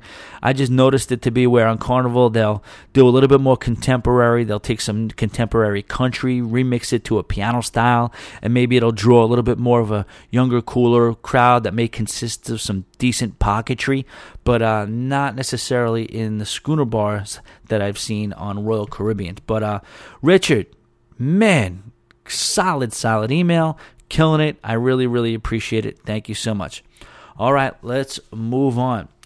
Uh, hey, Tommy, I love the podcast. I've listened to them all. I just wanted to give you some insight on some of the types of cruises you have gone on uh, you're gonna give me the insight. All right. Well, when I was 21, I was, or maybe you. I don't know if you that was a typo or whatever. When I was 21, I went on a 20s and 30s singles cruise. It was the most fun I've ever had on a cruise. Everyone was partying all the time. We had meetups uh, with drinks and shore excursions just for our group. Another cruise I went on we had to have someone taken away by helicopter for health reasons. This put our cruise behind by three hours and we almost missed our flight home. Have you ever had this happen? I also went on an Alaskan cruise and it was beautiful. The downside was that it was on Princess and the age of the people was a lot older than me since I'm now 30. You should go sometimes sometime and get a balcony. This was my only mistake I made since you have to go uh, to public spaces to watch the scenery. One thing that I did that I am not very uh, one thing that I did that not very many people can say they have done on a cruise is playing basketball with my brother in law against um, Mennonite, Mennonite, and a kid from China in Alaska. Yeah, no, that's definitely that's a that's a story to bring home. Mennonite. Uh, forgive my ignorance. I, I probably should know what that is. I don't know what a Mennonite is, and uh, sorry. um, and I do know what a kid from China is, though. I have also been on a Canadian cruise from Quebec City to Boston. This was a fun cruise that I took my mom on since she wanted to see Acadia National Park, and Bar Harbor was one of the stops. And Bar Harbor is on the same island as the park. I now have my mom wanting to go on more cruises since she loved it. I have two more cruises booked this year one out of Galveston on the Carnival Valor, uh, the Valor, and uh, one out of Miami on the Norwegian Getaway. The Norwegian cruise was supposed to be an Eastern Caribbean cruise and now they changed it to a Western due to the hurricanes. Not too fond of this, but it's still a cruise. Take care, Tommy, and I can't wait to hear more of your podcasts and stories that you have Bill. Bill, thank you so much for that email. Let's get into what you were saying here. So, um, singles cruise. That was almost the first cruise I ever went on. I actually went on, you know, I had no, knew nothing about cruising, and I was fully fine going on a cruise myself, uh, solo cruise. I was just kind of at work and uh, very, very busy. That was at a different time in my life. Things were kind of much more crazy, and I it was going to be my first cruise, and I wasn't going to bring anybody. So I was just going to be like, I just want to get away for a while. Maybe I'll do one of these singles cruises. Now didn't end up going on a singles cruise. Went on a cruise with a buddy of mine, and uh, it, the coincidentally, I ended up on that singles cruise. It was the because a singles cruise isn't what you think maybe it is. A singles cruise is not where you uh, charter the whole ship and it's just all singles. A singles cruise is a group. A singlescruises.com looks like a cool little site. I've never done it, but uh, they are just a group within the already existing cruise. Uh, and I ended up on that same cruise on the Carnival Miracle. And yeah, they did look like they were having fun. It was a wacky mix. It was ranging from 20 year olds to 50 year olds, but it was kind of crazy. But uh, they definitely absolutely looked like they had a good time. And this was okay. Yours was a 20s and 30s singles cruise, so that's probably a different story. Um, another cruise I went on, someone had to be taken away by helicopter for health reasons. Now that did happen to me in my cruise, uh, my country cruise on Florida Georgia Line country cruise. People party and they get a little ahead of themselves. And one night there was like a, you know, they took a break from the bands for one night, and late night after the bands, deep into the night there was a DJ and the DJ was getting the place going. It was crazy. And I don't know if anybody had drugs on the cruise or whatever, but somebody started having seizures and uh you know, they got taken to the uh, infirmary. Is that what it's called on the ship?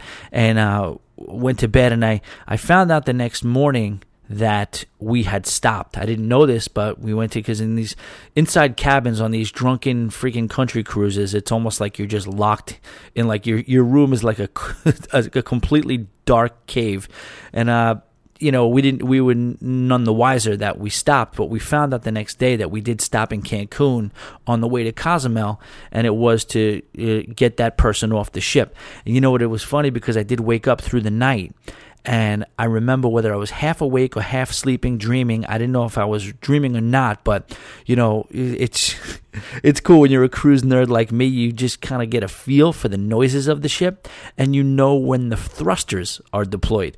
And I did remember feeling that. I remember feeling the side thrusters were deployed just in my cruise experience. I know when I know that feeling. So, and I was wondering why that was the case. I'm like, are we in uh, Cozumel already? But no, that makes sense because we did uh, dock in Cancun to uh, get that person off the ship.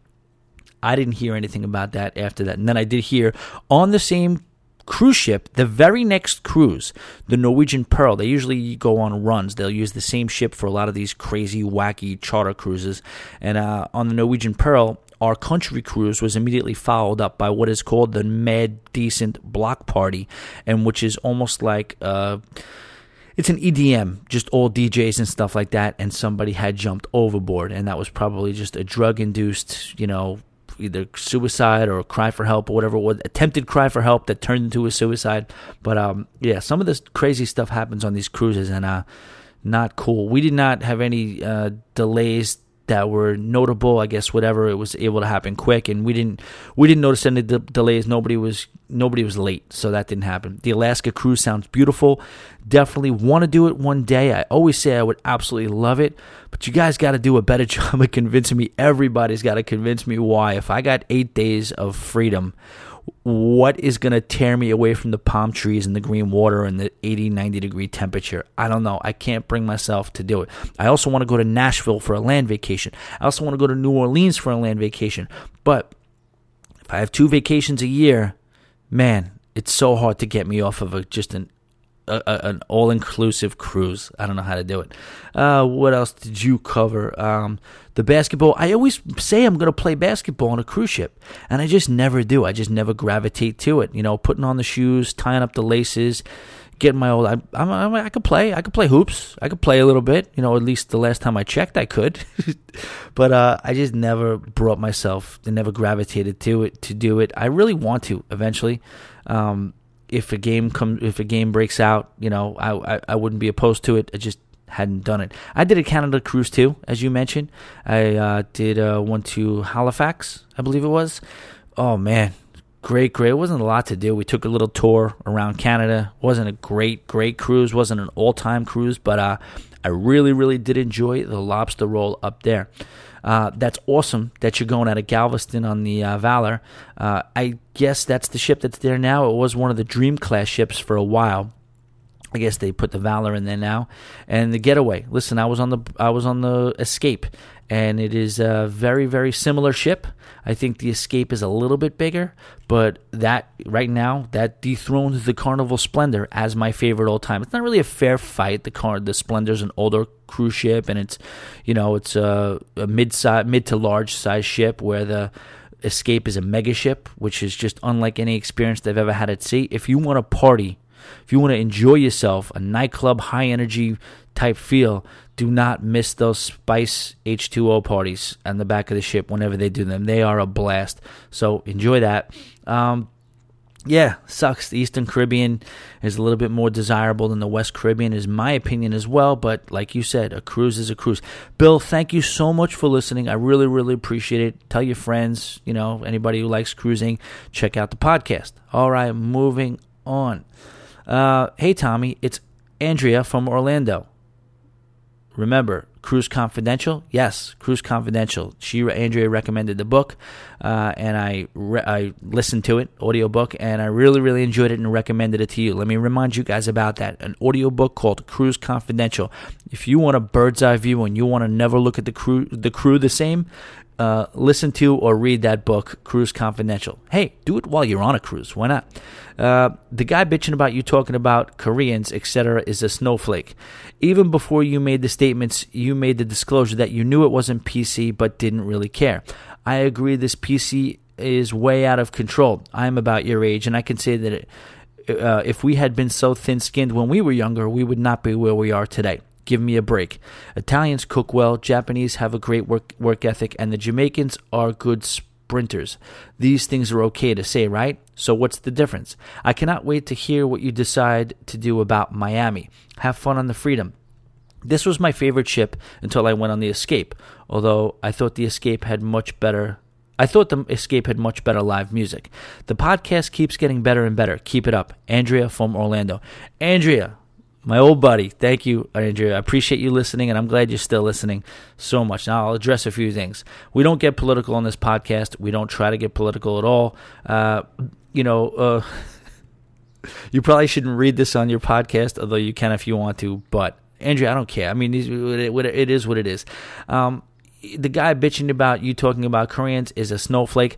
I don't I don't knock you for using that term. I don't like to use those terms for me. It's not because I'm politically correct, because you just label people. Again, politically, we don't talk politics on the show. If you want a little bit of a hint, I consider myself in the middle, maybe leaning towards right a little bit more.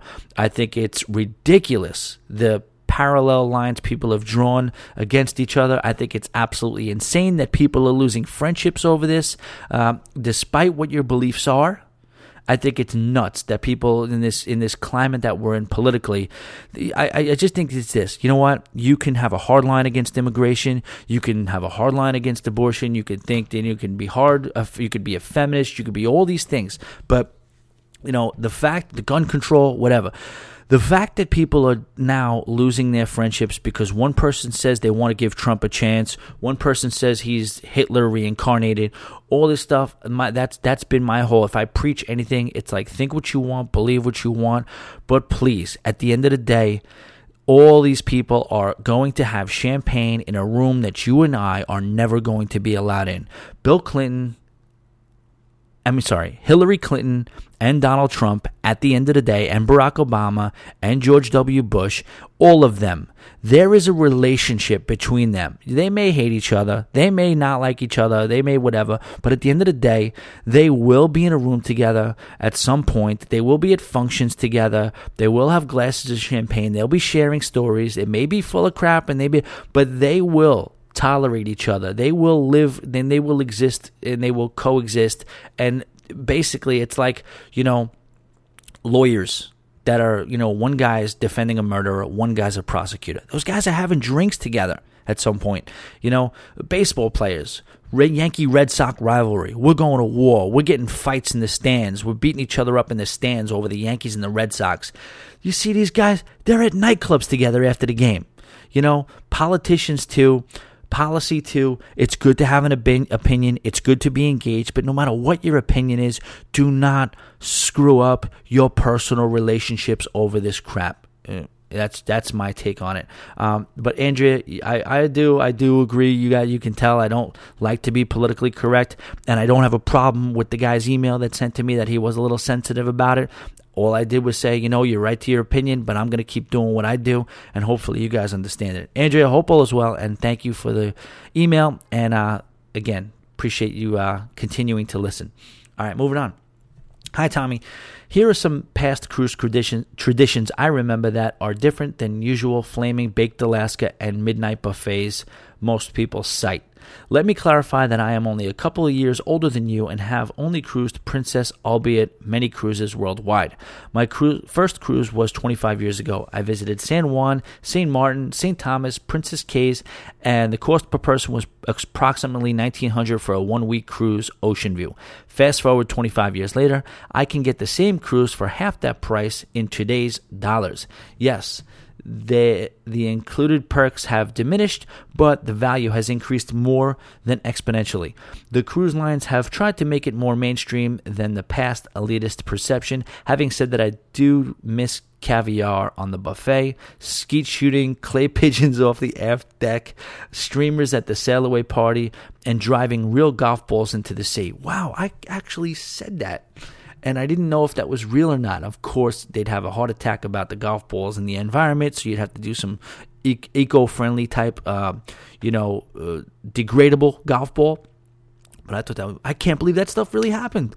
I realized that many of these changes are for the better, simply reminiscing of a bygone era. I don't miss the annoying wine stewards that used to come to your table every night in the main dining room. They were not sommeliers, just dining room staff in a fancy outfit trying to upsell expensive wine. Just a few tidbits for your show. Keep up the good work. Yes, you do have a penchant for the written word and a sarcastic wit to your style. I have a media background. Keep blogging and putting your words to voice via podcast. Best Darren. Darren. Is that the same Darren? Did we go around twice with Darren? Darren, that's awesome, man. I appreciate it. So, Darren, if that's the same Darren, I'm not sure. Uh, I'm assuming it is, but I appreciate the other email, Darren. Um, that's amazing. I, all that stuff went on. Let's go over that again. So, uh, caviar on the buffet, so they spared no expense. That's probably where, where your extra expenses were coming from. Skeet shooting clay pigeons off the aft deck. I do remember hearing about that. I didn't know that was such a mainstream thing. That's amazing that you got to skeet shoot off the back of the ship. Uh, streamers at the sail away party. Yeah, that's some real old school Titanic like style shit. That's cool though. That would be awesome. Um, and then it makes you feel good, like you're leaving. All the people on land, you know, it's a little bit of sour grapes. You're like, yeah, you'll stay, you're landlocked you better wave to me because I'm about to have the ultimate vacation of my life. And yeah, maybe I just might tell you about it when I get back. But you know, uh, what else? Uh, the golf balls into the sea. I thought that. I was like, maybe you should be able to do that. I didn't know that actually was a real thing. Um, I realized that many of the changes to the better bygone era, all that stuff. But yeah, um, the uh, dining room, the do they do the same thing now? They do it with like the limoncello, right? They come around, they try to get you to drink the limoncello and upgrade shot or whatever limoncello. Um, but uh, I appreciate you saying that. So, so for the blog, yeah, I'm gonna keep blogging, and I will uh, read it aloud on uh, cruise flashes, but not all the cruise flashes will be blogs. Sometimes I'll just kind of riff off the top. Uh, again, you know, I appreciate you complimenting me on you know the the wit and the uh, how did you put it? Uh, penchant for the written word. Appreciate all that stuff. That's that's that's what we're trying to do. You guys know I'm not a professional, uh, but I am doing my best, and ideally we're gonna keep it going. Um, wait a minute, hold on. I wanted to go back to Andrea from Orlando. So she asked me about Miami, and she said, I cannot wait to hear what you decide about Miami. So, uh, interesting, interesting topic. I told you about, you know, the possibility of uh, me going down to Miami. Um, the company that I work for is opening up a restaurant, lounge, nightclub in partnership with yes the pitbull mr 305 mr worldwide. And uh, it was basically pretty much offered to me to go down there and i did go down there to check it out. I saw the construction site the build out is coming along nice and i spent a little time in miami had a couple of meetings with the powers that be got to know the area a little bit better south beach. Here's here's an update on that. The update is really that there's very little to update about the place is supposed to open in early May. I have not even had a conversation with uh, you know the my boss about whether I'm definitely going there or not.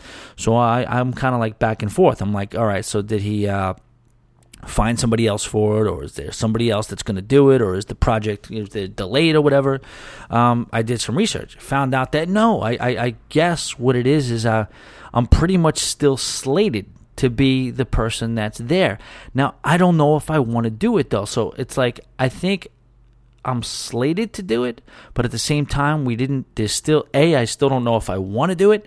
And B, I guess related to that, we haven't necessarily talked that many specifics. So, uh, you know, my boss is a very busy guy, and he has, you can imagine how busy he would be with, you know, multiple dozen nightclubs and bars and restaurants throughout the country with more on the horizon, different deals, different partnerships with different people, real estate, this and that. So I get it. So we haven't necessarily had a chance to kind of think. He has a priority list and it's probably uh, associated with a timetable. And the serious discussions about that haven't been uh, on the table. But from what I hear, in certain people's minds, I'm still, it's just an automatic thing that I'm going to Miami. Um, I wrote him an email. I wrote an email a few days ago. Interestingly enough, and you guys take this how you want to, and uh, I told him, drum roll, geographically, my preference was to stay in New York City. Um, now that doesn't mean that I'm still won't go. That doesn't mean that I'm not going. That doesn't mean that I'm not going to have news for you tomorrow. That I'm going to Miami. But uh, just coming back here, being back home, uh, family, friends, everything. I like the apartment. I like where I live.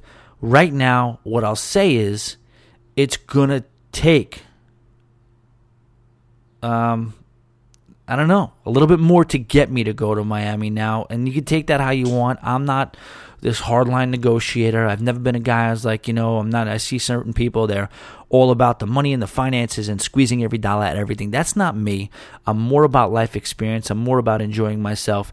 Um, but I'm I'm gonna say that right now. If you're talking, listen. The, the the the only problem is is that where I am right now, the opportunity, the job that I have right now, this is a factor. It's not necessarily. A hot spot. Let's just put it like that. And it doesn't necessarily mean that it's going to be around for a long time. Uh, it's not closing tomorrow. It's not anything like that. But this is, from a professional standpoint, an opportunity to jump right into probably one of the top places in the country and be running some one of the top places in the country. And uh, immediate relevancy immediate just i mean uh, you talk just money from bonuses from just you know action in, in business with pitbull on ocean drive in miami south beach the, the the initial thought is how are you going to turn that down especially if you know you're not necessarily in uh, a hot spot in new york city per se you know I got, you know, you get older and different things become important to you. You know, family, friends, geogra- geography, and uh, where you are, and uh, you know, different things. You know, if this was I was 25 years old, I would probably say this is. I wouldn't probably. I would say this is a no-brainer. This opportunity is an off-the-charts opportunity. But again, you know, one man's apples is another man's oranges. Nobody ever said that. That doesn't make sense as a saying, and it does. It's complete nonsense. But I think maybe you know what I mean. Um, so we're going to see. I think we're having a conversation in the next day or two. I wrote him an email saying geographically my preference would be to stay in New York. Uh, he may or may not have read that email. He probably gets 75 emails an hour, so I don't know. Um, but uh, yeah, we still have to discuss this cruise that I'm taking in a couple of days. So that's on the table too. And uh, we're still there. You know, we're still just deciding. And if I do go to Miami, uh, it's that's the other thing. We haven't spoken, so it's like, what am I supposed to do? With the cruise in the midst on the horizon, and with me kind of having to pack up in a matter of weeks and get down there, not ideal, you know? All that stuff is just not ideal. If I was going to do it, I would have loved a little bit more lead time and say goodbye to the friends and family, maybe soak in a little bit more, you know, just not this, you know, month long limbo thing. So, again, uh, I don't knock anything. I know, you know, everybody, you know, I, I think I would love for things to move at the pace and the information that I want and need. I would love for it to be spoon fed and handed to me when I want it. But it doesn't always work like that, guys. It just doesn't always work like that. And you can complain, you can bitch, you can cry. Nobody's going to listen. So, uh, to answer your question, uh, Andrea, that is uh, that that's the update on Miami. Uh, but you know, he did he, he did text me and say yesterday that we will speak in the next day or two about it. So we may come to uh, we may have an announcement to make very very shortly.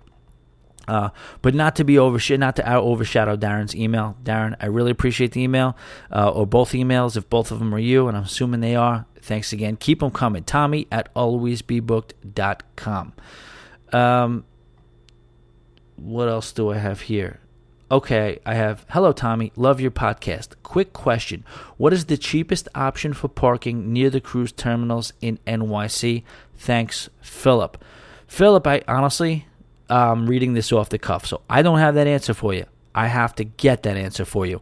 The Always Be Booked Cruisers Lounge on Facebook. That's where I'll put the answer. Uh, only because I've never um, had to park New York City. In New York City, you don't drive and uh, I live in New York City. So uh, anything I've either walked to the port from work or taken a cab to the port. So I do not know. If anybody does know that, shoot me an email and I'll read it. And if I don't get that email, either way, if I get that email or not, I'll research it to confirm it. And Philip, I will have that information for you. Philip wants to know where is the cheapest parking option near the cruise terminal in New York City. And uh, that's pretty much it. Guys, I want to thank you so much for listening. It's been a little while. I started this actually to full disclosure. I did the news portion of this like four or five days ago. And then again, I just got hit in the face with a bunch of stuff at work and a bunch, you know, life just happens. And uh, I wasn't able to get to it uh, until a few days later. So this one came out a little bit later than I wanted to, but hopefully you guys enjoyed it. Uh, keep listening. Tommy at Always Be Booked is the email. Always Be Booked on Instagram. That damn freaking algorithm. Help me out with that. Give me some likes. Give me some follows on Instagram. Let's let that be the focus this week. And uh, what else? Always Be Booked Cruisers Lounge on Facebook. We will talk to you next time. Boat drinks, cones. There's a place where the boat leaves from. It takes away all of your big problems. You could worries, you could drop them in the blue ocean. But you gotta get away to where the boat leaves from. Take one part sand, one part sea, and one part shade of a nine tree. And the drinks set cold and the reggae is hot. And I know this is the place for me. Get away to where the boat leaves from. It takes away all of your big problems. You could worries, you can drop them in the blue ocean. But you gotta get away to where the boat leads. Jimmy.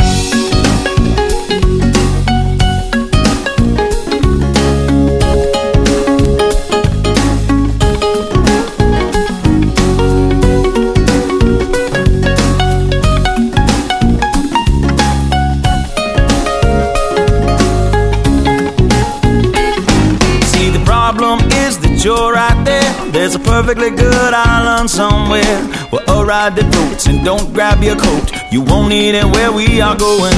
Get away to where the boat leaves from. It takes away all of your big problems. You got worries, you can drop them in the blue ocean. But you gotta get away to where the boat leaves from. Pick me up. Pick me up. Pick me up. Put me down, down in the sand where it's cool. Put me down, and when I fall on my stool, put me down. I'll just leave there till morning comes round. With sunshine, ten ladies, and pina coladas, and Bob Marley songs that are playing. There's a song in my ear that I want you to hear. Soft tropical lips that are singing. Get away to where the boat leads from. It takes away all of your big problems. You got worries, you can drop them in the blue ocean. But you gotta get away to where the boat leads from. So get away to where the boat leads from. It takes away all of your big problems. You got worries, you can drop them in the blue ocean. But you gotta get away to where the. So get away to where the boat leads from. It takes away all of your big problems. You got worries, you can drop them in the blue ocean. But you gotta get away to where the leads from.